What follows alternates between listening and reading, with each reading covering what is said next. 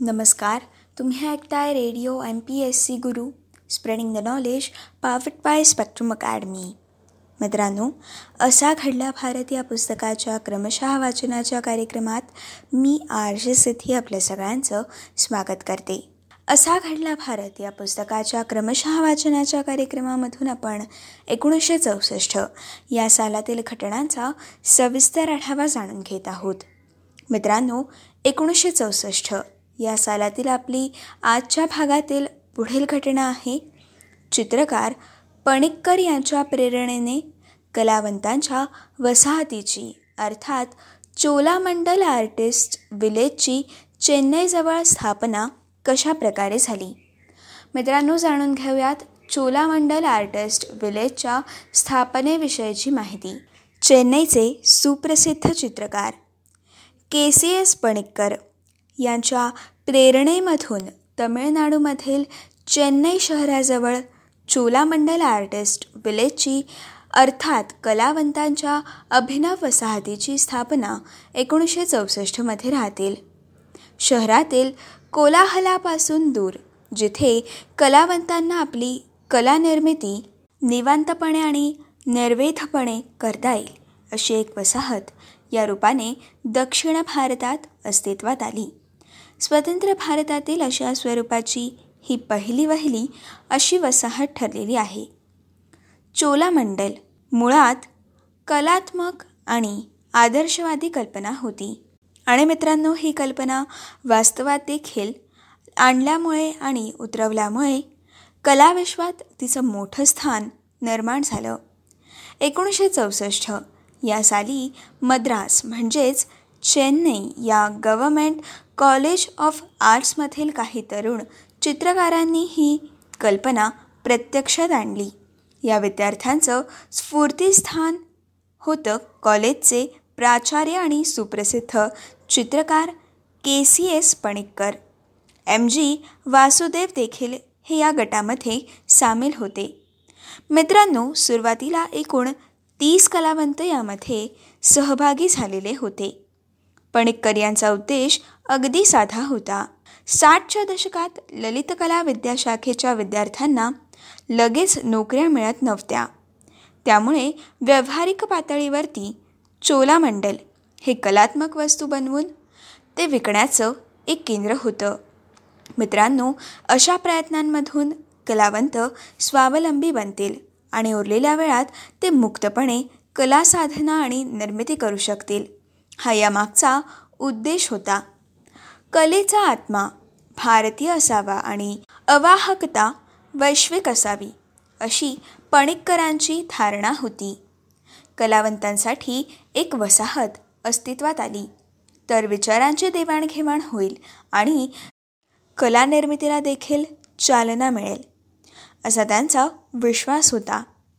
Batik धातूच्या वस्तू enamel दागदागिने अर्थात ज्वेलरी अशा अनेक प्रकारच्या वस्तू बनवण्याच्या सुविधा या वसाहतीत असाव्या अशी त्यांची योजना होती.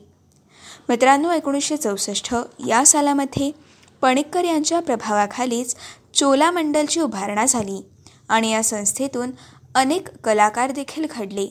मित्रांनो ब्रिटिशांच्या राजवटीत भारतातील पहिलं आर्ट स्कूल हे अठराशे पन्नास साली मद्रास अर्थात चेन्नई येथे सुरू झालं. त्याचंच पुढे रूपांतर हे the industrial institute school of arts and crafts आणि गव्हर्मेंट कॉलेज ऑफ फाईन आर्ट्समध्ये झालं. एकोणीसशे एकोणतीसपर्यंत या संस्थेतील शिक्षणाचा उद्देश विद्यार्थ्यांना हस्तकौशल्य आणि कारागिरी शिकवणं एवढाच होता. एकोणीसशे एकोणतीसमध्ये देवीप्रसाद रॉय चौधरी प्रिन्सिपल झाले आणि या संस्थेतील चित्र हे बदललं. त्यांनी कलेचं शास्त्रशुद्ध शिक्षण देण्यावरती भर दिला. रॉय चौधरी शांतनिकेतनमधून शिक्षण घेऊन आले होते. प्रतिष्ठित घरात जन्मलेले रॉय चौधरी चित्रकार शिल्पकार संगीतकार साहित्यिक तर होतेच. याशिवाय एक उत्तम प्रशासक देखील होते. त्यांच्यानंतर के सी एस पणेकर हे या कॉलेजचे प्राचार्य झाले. के सी एस पणिक्कर यांच्यावर भारतीय अध्यात्म आणि तत्त्वज्ञानाचा प्रभाव होता.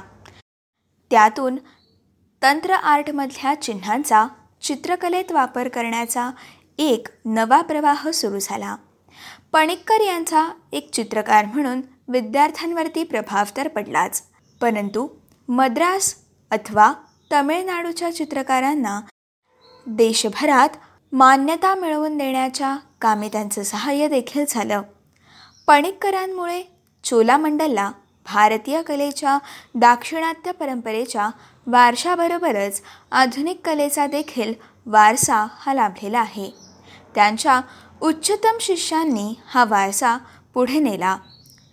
एस. जी. वासुदेव हे पणिककरांचे शिष्य आणि चोलामंडलच्या प्रयोगात सामील झालेले दुसरे प्रसिद्ध असे चित्रकार.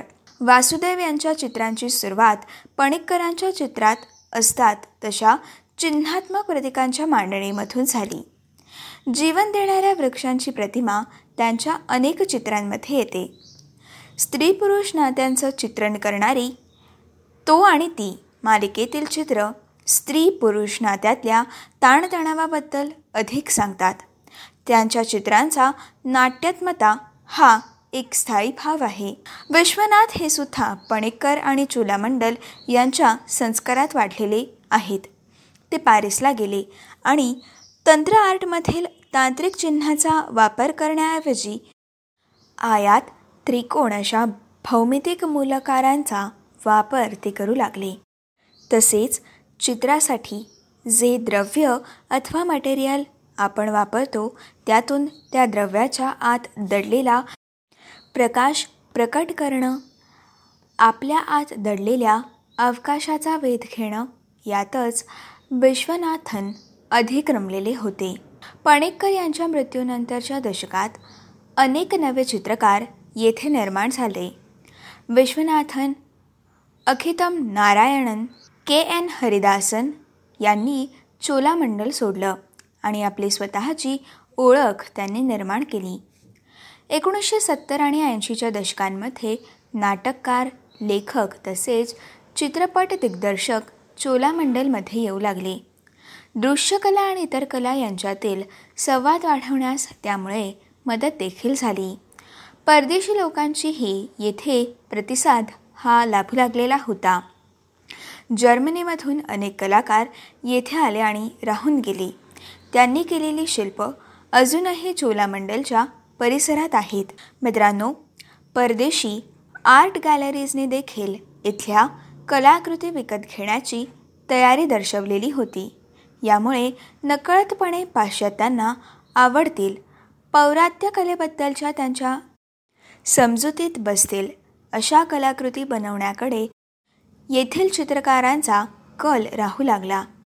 स्थापनेपासून चार दशकांनंतर आता चोलामंडल नव्या स्वरूपात जुनी उद्दिष्ट साध्य करण्यासाठी धडपडत आहे.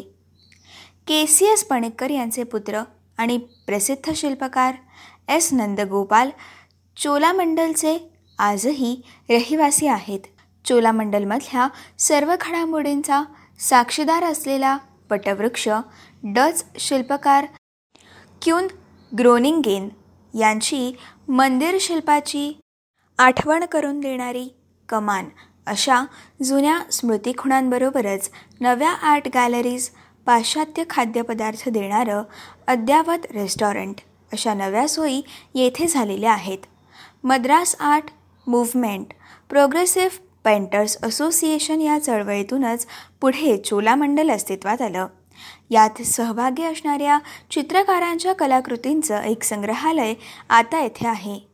त्याला जोडूनच इंडिगो आणि लॅबनम या गॅलरीज आता नवोदित कलाकारांसाठी नाममात्र दरात उपलब्ध करून देण्यात आलेल्या आहेत. काळ बदलला माणसं बदलली तरी देखील चोलामंडलची प्रेरणा मात्र आज देखील जिवंत आहे. मित्रांनो ही होती चोलामंडल आर्टिस्ट विलेजच्या चेन्नईजवळच्या स्थापनेविषयीची थोडक्यात माहिती. आता आपण नेहरूंच्या मृत्यूनंतर तीन मूर्ती भवनात नेहरू स्मारक संग्रहालयाची स्थापना ही कशा प्रकारे झाली या घटनेविषयीची थोडक्यात माहिती जाणून घेऊयात.